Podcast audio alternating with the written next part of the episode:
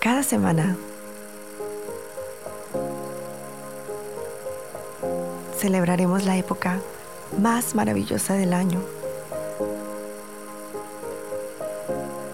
con un enfoque diferente y especial.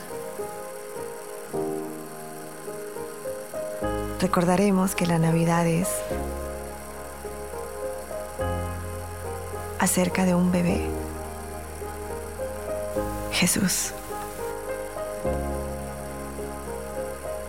que al venir cambió al mundo para bien.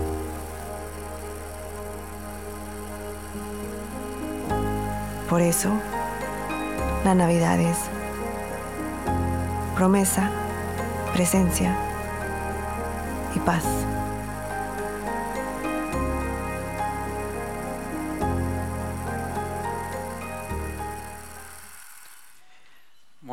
Días, Iglesia Sugar Creek. Es un privilegio saludarles. Y, uh, mi nombre es Ender Palencia. Tengo el, honor de servir en esta iglesia como pastor de misiones. Y eh, en nombre del pastor Juan Carlos y el resto del equipo pastoral, queremos darle una vez más una bienvenida a este servicio. Aquellos que están viéndonos por el internet y están presentes, estamos felices de que pudieron adorar al Señor con nosotros. Y uh, wow, qué, qué trabajo tan maravilloso, ¿verdad? Nuestro equipo de oración ha trabajado muchísimo en preparación para este servicio Así que démosle gracias, Señor, por el trabajo que ellos han hecho. Saben, yo quiero comenzar este mensaje haciéndoles una pregunta el día de hoy. No tienen que responderme, de hecho, no me respondan a mí, pero sean honestos con ustedes mismos. Dentro de sus corazones, examinen y respondan honestamente lo que les voy a preguntar. Ya, quedan dos semanas para Navidad, ya falta muy poco para Navidad y la pregunta es esto, ¿te sientes feliz? ¿Te sientes alegre de celebrar la Navidad como hemos cantado? O tal vez no te sientes tan feliz, tal vez no te sientes tan alegre como en otras Navidades o como otras personas a tu alrededor se sienten. Otra vez no tienes que responderme a mí, pero examina tu corazón y, trata de ver qué está sucediendo dentro de ti en este momento. Porque en un salón tan grande como este, habiendo tantas personas en este lugar, yo me imagino que hay personas que sí se sienten muy felices, alegres y listos ya para festejar la Navidad. Pero también hay personas que tal vez no se sienten de esta manera. Tal vez se sienten angustiados, se sienten acongojados y preocupados inclusive por lo que están viviendo. Yo me atrevería a decir que eh, la respuesta que tú diste, si dijiste que estás feliz o si estás eh, triste dentro de tu corazón, eh, se basa en las circunstancias que estás viviendo en este momento. ¿Qué, quiero decir con esto? Estoy diciendo que, que, si las cosas están marchando bien en tu vida, si el trabajo está bien, tu relación con tus familiares está bien, tu salud está bien, entonces probablemente tú eres de lo que dijiste, sí, yo estoy feliz, estoy listo para celebrar la Navidad. Pero si las cosas no están marchando de la manera que a ti te gustaría que estén marchando, las cosas no están marchando bien, hay un problema de salud o financiero o emocional, entonces probablemente tú estás en el grupo que dijo, sabes que no, no me siento tan bien esta Navidad. Y otra vez, es normal, somos seres humanos y como seres humanos tendemos a, a sentirnos de acuerdo a las circunstancias que estamos viviendo. Si las cosas están marchando bien, entonces nos sentimos bien. Y si las cosas no marchan tan bien, entonces no nos sentimos bien. Y por esta razón muchas veces vivimos en un sube y baja de emociones. A veces estamos muy bien y de un momento a otro cambian las circunstancias y no estamos tan bien y vivimos así para arriba y para abajo. Pero hermanos, cuando estudiamos las escrituras, cuando abrimos la palabra de Dios y conocemos a Dios, nos damos cuenta de que Dios en realidad quiere que mantengamos algo en nuestro corazón que la Biblia llama gozo. Y a lo largo de la Navidad escuchamos mucho esta palabra, la palabra joy o gozo en español. Y, esa palabra gozo eh, describe una alegría que, trasciende las circunstancias que estamos viviendo. Es decir, e, el gozo eh, te permite experimentar alegría y tranquilidad en tu corazón a pesar de las circunstancias que estén viviendo. Sea que las cosas estén bien o que estén mal, tú sientes esa alegría. No quiere decir que vas a estar sonriendo todo el tiempo, pero quiere decir que experimentas tranquilidad y gozo dentro de tu corazón porque sabes quién está en control y a cargo de tu vida. Y eso es lo que Dios quiere que experimentemos, no solamente esta Navidad, sino en todo y cada uno de nuestros días. Pero saben, eh, he descubierto que para nosotros poder experimentar esto, para poder experimentar gozo, en vez de vivir en este sube y baja de emociones, tenemos que aprender a poner nuestra confianza en el lugar correcto. Tenemos que aprender a poner nuestra confianza en Dios y en sus promesas y no en nuestras circunstancias. Ese es el primer punto que quiero que vean allí, que para experimentar el gozo que Dios quiere darnos, debemos confiar en Dios y sus promesas y no en lo que nuestras circunstancias aparentan. Cuando ponemos nuestra esperanza en las circunstancias, entonces vamos a vivir este sube y baja de emociones. Pero cuando sabemos que Dios es fiel y que Él cumple sus promesas, entonces pase lo que pase, podemos mantener y experimentar ese gozo que Él quiere que experimentemos. Ahorita estamos en una serie de Navidad que hemos titulado La Navidad es, porque estamos descubriendo algunas cosas que la Navidad nos trae. Y la semana pasada el pastor Joel habló acerca de que la Navidad es presencia, porque eh, eh, en la Navidad experimentamos el hecho de que Dios vino a habitar entre nosotros. Y hoy es el segundo mensaje y vamos a ver que la Navidad es promesa. Porque Dios en el nacimiento de Jesús cumplió la promesa que Él había hecho muchísimo tiempo de enviar a alguien que venía a liberarnos de la necesidad más grande que teníamos, el perdón de nuestros pecados. Y porque Él cumplió esa promesa, entonces tú y yo podemos experimentar este gozo del cual les estoy hablando. Hoy vamos a descubrir la historia de un hombre que en medio de las circunstancias pudo experimentar gozo porque él sabía que Dios cumplía sus promesas. Esta historia la encontramos en la Biblia, en un libro que se llama Lucas, Lucas capítulo 2. Y si tienes Biblia puedes ir ahí, eh, en un ratito voy a leer, pero los textos están en la pantalla también para aquellos que no tienen Biblia. Pero antes de leerlos, quiero darles un poquito de contexto. Eh, eh, el mundo se salió, las cosas salieron de, de una manera que no era la que Dios quería. Los seres humanos decidimos desobedecer, decidimos pecar a Dios y por lo tanto eso trajo mucho dolor y mucho sufrimiento y Dios escogió a un pueblo para decir, de este pueblo va a venir, el, Mesías, el Salvador. yo he prometido a alguien que nos va a liberar. Y este pueblo también tuvo un sube y baja de emociones, lo vemos a lo largo de toda la Biblia. Y para el tiempo que nace Jesús, ellos estaban siendo oprimidos por el imperio romano. Y era una terrible situación, estaban listos ya para experimentar la libertad. Estaban deseosos de que este Mesías viniera a liberarlos y naciera y que Dios cumpliera su promesa. Y efectivamente, lo que celebramos en la Navidad es que Dios cumplió su promesa. Dios se le aparece a una joven virgen llamada María y le dice, María, Dios te ha concedido su favor. El Espíritu Santo va a venir sobre ti y vas a quedar embarazada con el Hijo de Dios.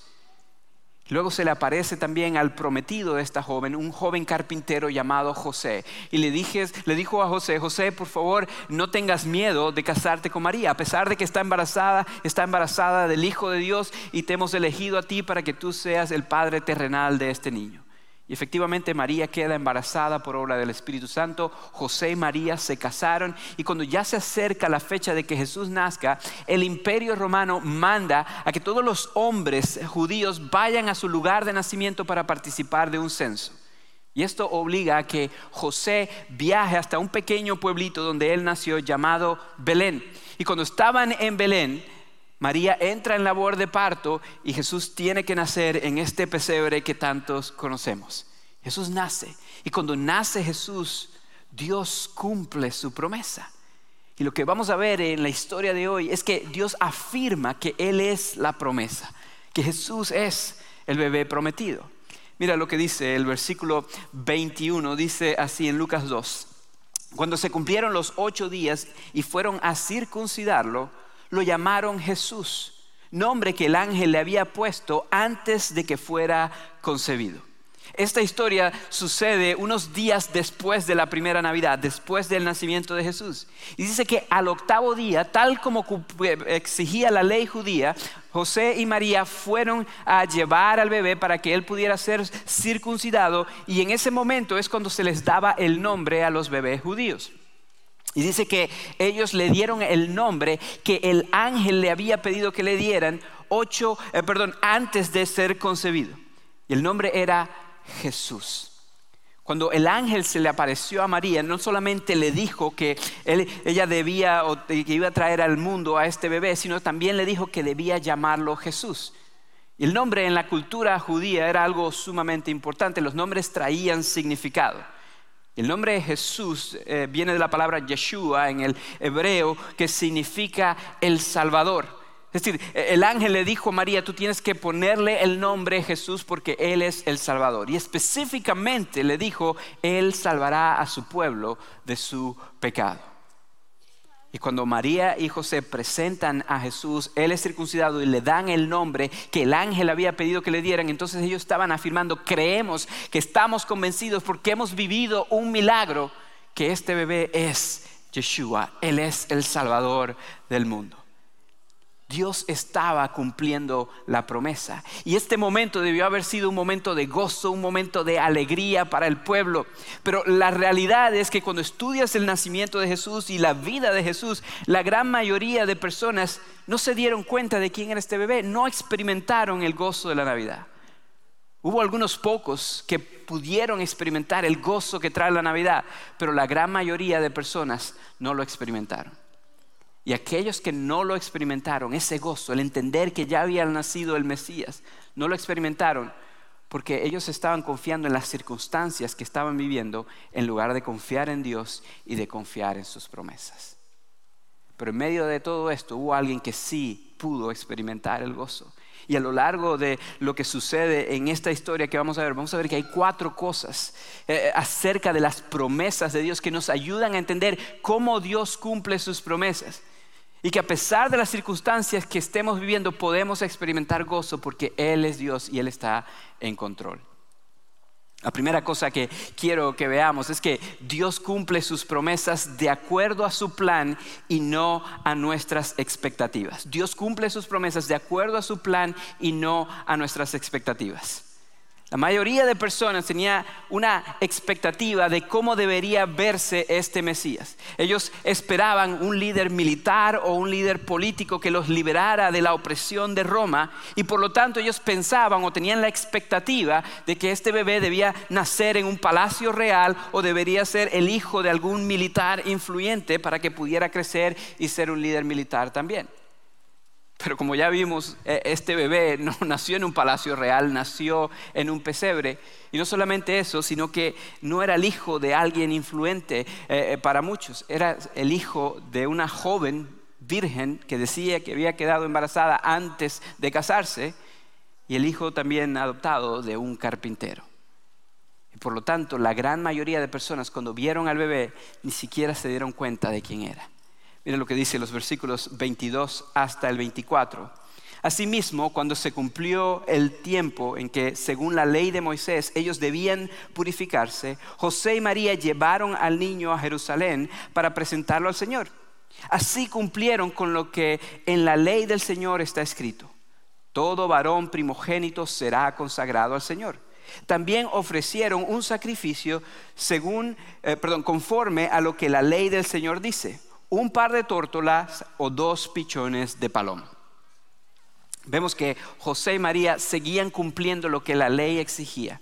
No solamente fueron a circuncidarlo al día 8, que era parte de lo que se exigía, sino que también en el día 40, después del nacimiento de Jesús, ellos fueron hasta Jerusalén, hasta el templo, para poder llevar un sacrificio de purificación. Según Levítico capítulo 12, que es la ley eh, de Moisés, la ley judía, eh, la ley exigía que eh, las personas o las mujeres que daban a luz pasaran por un proceso de purificación que duraba 40 días. Y el día 40 ellos entonces ofrecían un cordero y un pichón de paloma como sacrificio para ellos poder ser purificados. Esto es lo que la ley pedía. Y lo que acabamos de leer, cuando dice que ellos fueron hasta Jerusalén para ofrecer sacrificio, esto era lo que ellos estaban haciendo en este momento. Era el día 40, estaban cumpliendo con la ley y ofreciendo el sacrificio. Ahora, aquellos que prestan atención tal vez notaron que yo dije que el sacrificio debía ser un cordero y un pichón de paloma, pero el texto que leímos dice que ellos trajeron dos pichones de paloma o dos tortugas. Eso no fue una equivocación la ley en Levítico 12, en el versículo 8 específicamente, hacía una salvedad para las personas de bajos recursos, las personas que no podían comprar un cordero porque costaba mucho dinero, se les daba la oportunidad que en vez de traer un cordero y traer un pichón de paloma, trajeran dos pichones de paloma o dos tórtolas. Esta era la opción para las personas más pobres, podemos decirlo así. Tal vez te preguntan, Ender, ¿y por qué estás diciendo todo esto? Te lo digo para que veas que la mamá y el papá de José no eran personas de muchos recursos económicos, no eran personas muy influyentes económicamente hablando, eran personas relativamente pobres cuando hablamos de finanzas. Lo que quiere decir es que la gran mayoría de personas probablemente cuando las vieron en el templo ni siquiera los notaron. El templo era un lugar muy concurrido. Era el centro cultural, religioso, político y comercial del pueblo judío. Todos los días había muchas y muchas personas en el templo porque iban a hacer diferentes transacciones. Y este día que José y María llevaron a Jesús y trataron de ofrecer el sacrificio no era eh, eh, la, la excepción. Había muchas personas en el templo. Pero a pesar de que había muchas personas en el templo, la grandísima mayoría de personas ni siquiera notaron el hecho de que la promesa de Dios estaba allí entre ellos. El Salvador del mundo, el bebé prometido, estaba allí y la gran mayoría de personas no lo notaron. ¿Por qué no lo notaron? Porque ellos lo que vieron fue una pobre familia que ni siquiera tenía dinero para comprar un cordero. Tenían una expectativa diferente de cómo se debía ver el Mesías. Pero amados, cuando estudias las escrituras te das cuenta de que aunque tal vez no era lo que ellos esperaban, aunque no cumplía sus expectativas, era lo que Dios tenía planeado. De hecho, 700 años antes del nacimiento de Jesús, ya Dios había prometido parte de la promesa que este bebé iba a nacer de una pobre joven virgen. Mira lo que dice Isaías en Isaías 7:14, otra vez 700 años antes del nacimiento de Jesús. Dice así, por eso el Señor mismo les dará una señal. La joven concebirá y dará a luz un hijo y lo llamará Emanuel. 700 años antes del nacimiento de Jesús, Dios prometió que él iba a venir por medio de una joven. Esa palabra joven en hebreo, que fue el idioma original de este pasaje, también se puede traducir como virgen, la joven virgen. Es decir, Dios estaba anunciando cómo iba a nacer el Mesías. Él tenía un plan. Y aunque el pueblo tenía su expectativa, Dios tenía un plan que era mejor que las expectativas que ellos tenían. Y Dios cumple sus promesas de acuerdo a su plan y no a nuestras expectativas. Es probable que no estés experimentando gozo esta Navidad porque tú tienes cierta expectativa de cómo se debería ver tu vida en este momento.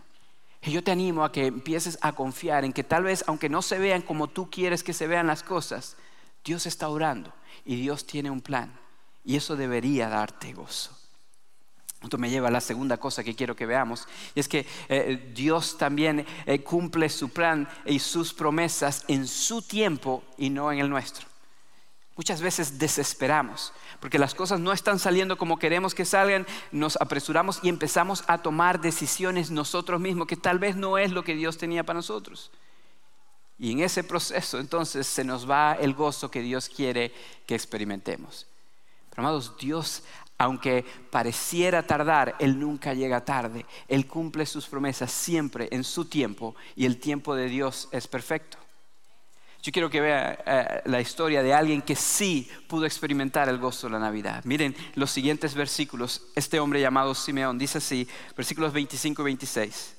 Ahora bien, en Jerusalén había un hombre llamado Simeón, que era justo y devoto y aguardaba con esperanza la redención de Israel. El Espíritu Santo estaba con él y le había revelado que no moriría sin antes ver al Cristo del Señor. Este hombre no, es muy nombrado en las Navidades, pero es un hombre que conoció a Jesús en la primera Navidad, unos días después de que Jesús nació. Y este hombre, vamos a ver más adelante, sí pudo experimentar el gozo de la Navidad. Y aunque ah, parte de estos versículos no sabemos mucho acerca de este hombre, lo que estos versículos nos enseñan es que era un hombre que sabía esperar en el tiempo de Dios. Era un hombre que entendía que el tiempo de Dios es mejor que nuestro tiempo y por eso él pudo experimentar gozo. Eh, hay algunas características que se nos dan acerca de este hombre llamado Simeón. Dice que era un hombre justo y devoto. La palabra devoto quiere decir que era un hombre dedicado a las cosas de Dios, dedicado a las escrituras. Pasaba tiempo leyendo las escrituras y tratando de eh, entenderlas. Y la palabra justo también se puede traducir como recto, lo que quiere decir que no solamente era un hombre que leía las escrituras, sino que era un hombre que vivía según las escrituras.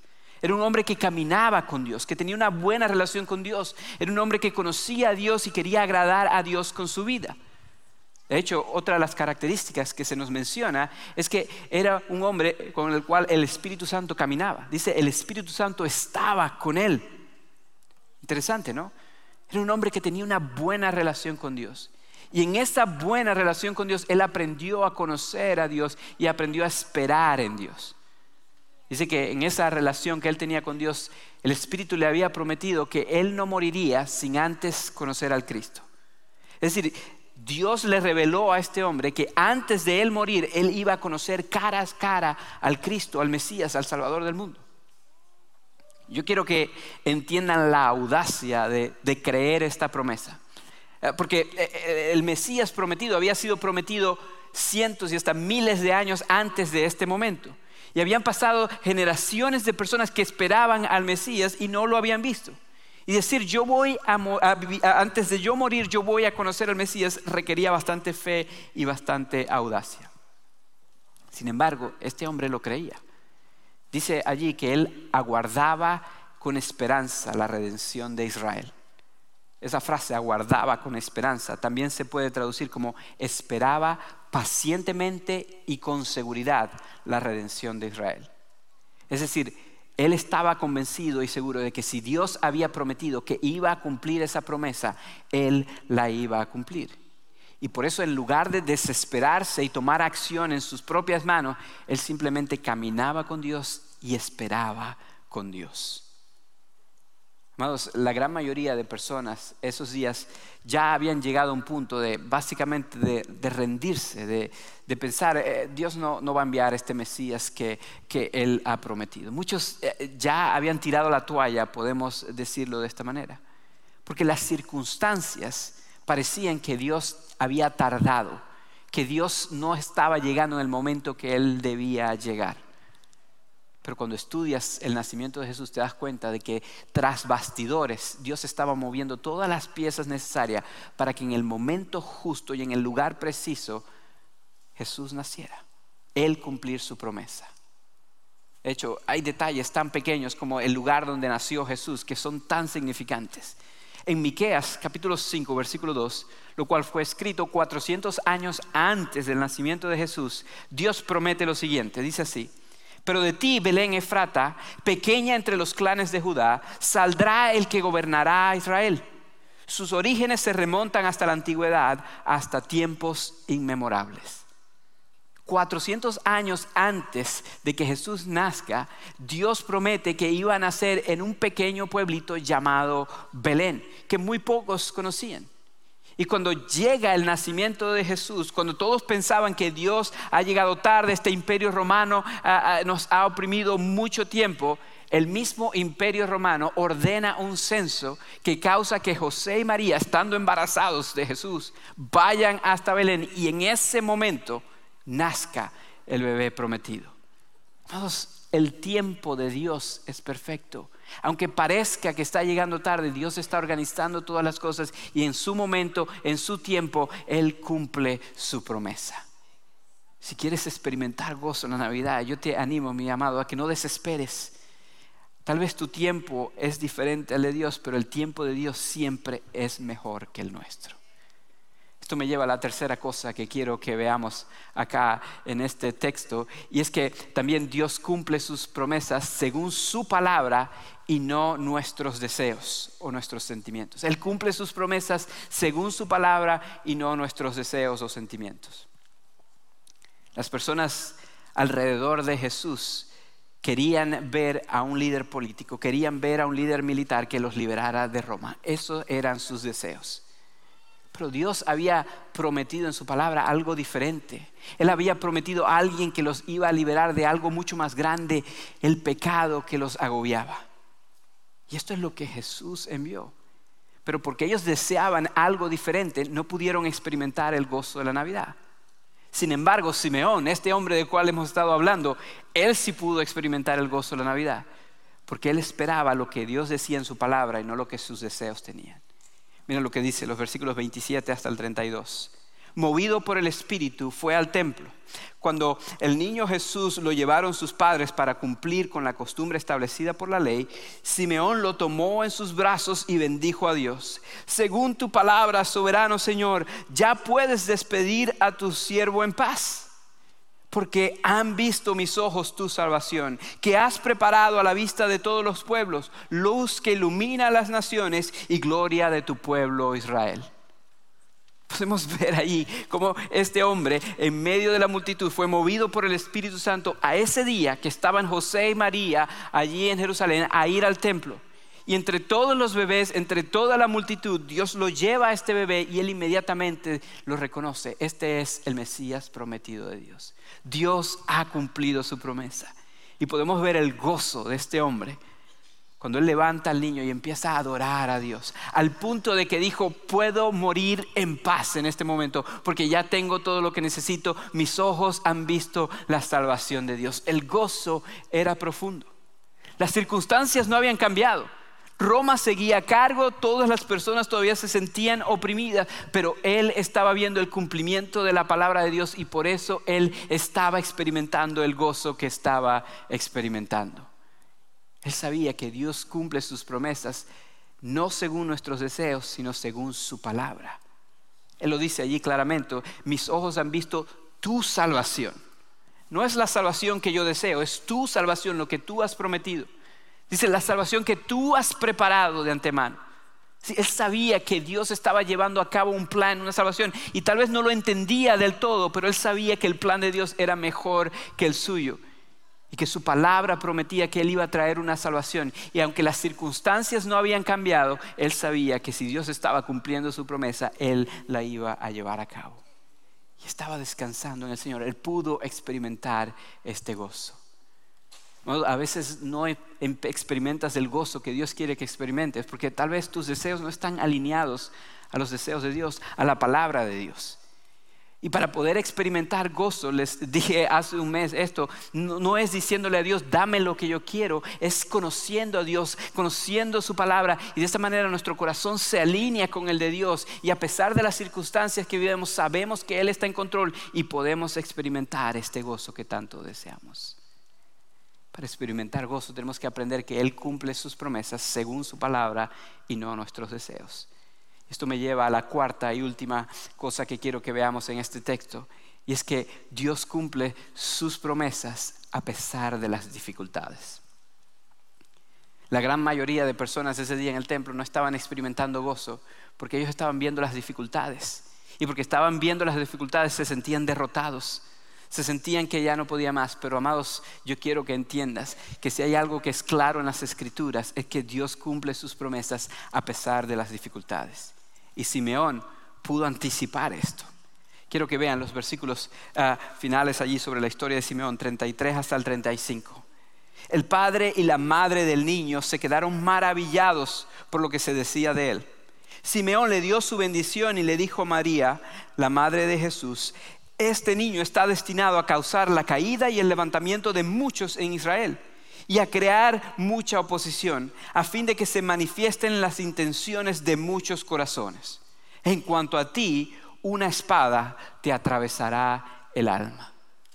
Jesús, eh, perdón, Simeón toma al bebé Jesús y él da gracias a Dios por el bebé y inmediatamente empieza, en mi opinión, a profetizar, a decir lo que iba a suceder inspirado por Dios. Y él dice, este bebé va a causar la caída y el levantamiento de muchos. Este bebé va a ser quien revele lo que hay en los corazones de los seres humanos, es lo que dice. Él está hablando de la función que venía Jesús a cumplir, de cómo él venía a salvar a la humanidad. Y sucede algo interesante. Él mira a María directamente a los ojos y le dice, en cuanto a ti, una espada te atravesará el alma. Dice, tú vas a experimentar un dolor profundo que te va a partir el alma. Él toma a este bebé de 40 días de nacido que los padres apenas están tratando de entender, están tratando de ofrecer sacrificios para purificarse y él mira a la madre y le dice, va a haber un dolor profundo en tu corazón. La gran mayoría de historiadores y teólogos coinciden y yo coincido con ellos, es que inspirado por Dios, Simeón estaba anticipando lo que iba a suceder 33 años más adelante. Estaba anticipando el dolor profundo que María iba a sentir al ver a su hijo amado morir en una cruz a pesar de ser inocente. El dolor que le iba a atravesar el alma al ver a su hijo, a pesar de vivir una vida sin ningún pecado y ser tratado como un criminal. Él estaba anticipando la dificultad que tanto Jesús como María iban a experimentar cuando Él muriera en esa cruz. Pero por muy dificultoso que fue ese momento, mis amados, fue justamente a través de esa crucifixión y a través de ese dolor y a través de esa dificultad que Dios selló su promesa. Porque Jesús nació sí en un pesebre, pero Él no se quedó como bebé. Él creció y vivió la vida perfecta que ninguno de nosotros pudo vivir. Y después de vivir una vida perfecta, entonces Él ofreció esa vida perfecta como un sacrificio perfecto para pagar por los pecados de la humanidad. Y en la cruz entonces Él selló la promesa como vimos ahorita, el pueblo judío tenía que ofrecer sacrificio tras sacrificio para tratar de purificarse. Cordero tras cordero tenía que morir constantemente en el templo para tratar de ellos experimentar purificación. Y nunca era suficiente, siempre tenía que seguir los sacrificios. Era necesario que alguien viniera a ser el último cordero, alguien vivir una vida completamente perfecta y ofrecerse como sacrificio. Y esto es justamente lo que vino Jesús a hacer. Por eso cuando Juan el Bautista vio a Jesús entrar en una ocasión, él dijo lo siguiente, allí está el Cordero de Dios que quita el pecado del mundo cuando María y José trajeron el niño al templo para ofrecer sacrificios y poder ser purificados, ellos no tenían dinero para poder comprar un cordero y poder ser eh, purificados, pero tenían en sus brazos al cordero de Dios que más tarde quitaría el pecado del mundo y los purificaría a ellos y al resto de la humanidad. Con eso Dios cumplió su promesa. Y todos sabemos que al tercer día después de esa crucifixión, Jesús resucitó de entre los muertos, asegurándonos que Dios es un Dios que cumple sus promesas, asegurándonos que por muy difícil que sea este mundo, a pesar de las dificultades que podamos enfrentar aquí, un día vamos a estar en la eternidad con nuestro buen Dios, donde vamos a celebrar con Él por siempre y para siempre sin más dolor. Si Jesús cumplió esa promesa, podemos estar seguros de que Él cumple cualquier y otra promesa, mis amados. Tal vez no estás experimentando gozo esta Navidad, pero es posible que no lo estás experimentando porque tu esperanza está en el lugar correcto. Tal vez estás poniendo tu esperanza en tus circunstancias, en tu trabajo, en tus relaciones, en tu amistad, en tu salud, en lo que te dijo el médico. Y Dios te está diciendo hoy, no, hay un lugar más seguro donde puedes poner tu esperanza. Es en Dios y en sus promesas. Y el Señor Jesucristo es la señal de que las promesas de Dios se cumplen. Si tú no lo conoces, si tú no tienes una relación con Él, yo espero que hoy sea el día en que tú puedas rendirte a Él y entender lo que la Navidad verdaderamente significa. La promesa de Dios cumplida y que por lo tanto tú puedes experimentar gozo a pesar de lo que estés viviendo si tú ya eres un creyente, ya tienes la esperanza de la Navidad Jesús en tu vida, yo quiero dejarte saber que si Jesús nos asegura una vida eterna con Él, podemos estar seguros que caminemos lo que caminemos en esta tierra, Él va a estar con nosotros. Mira lo que dice Pablo en Romanos 8:32. El que no escatimó ni a su propio Hijo, sino que lo entregó por todos nosotros, ¿cómo no habrá de darnos generosamente junto con Él todas las cosas. Tal vez la Navidad no es lo que esperabas. Tal vez las circunstancias no son las mejores. Pero la palabra de Dios nos muestra que Dios es un Dios de promesa. Y si Dios cumplió la promesa de salvarnos y darnos vida eterna por medio de Jesús, podemos caminar con Él sabiendo que su plan es mejor que el nuestro. Permítame orar por ustedes. Amado Dios, gracias porque tú eres un Dios maravilloso, eres un Dios bueno, un Dios que cumple tus promesas. A pesar de las dificultades que podemos enfrentar en este mundo, tú estás a cargo de nuestra vida. Ayúdanos a poner nuestros ojos, nuestra confianza y nuestra esperanza en ti y en tus promesas y no en las circunstancias que vivimos. Y de esa manera experimentar el gozo verdadero, el gozo de la Navidad. Te amamos, Señor. Oramos en el nombre de Jesús. Amén.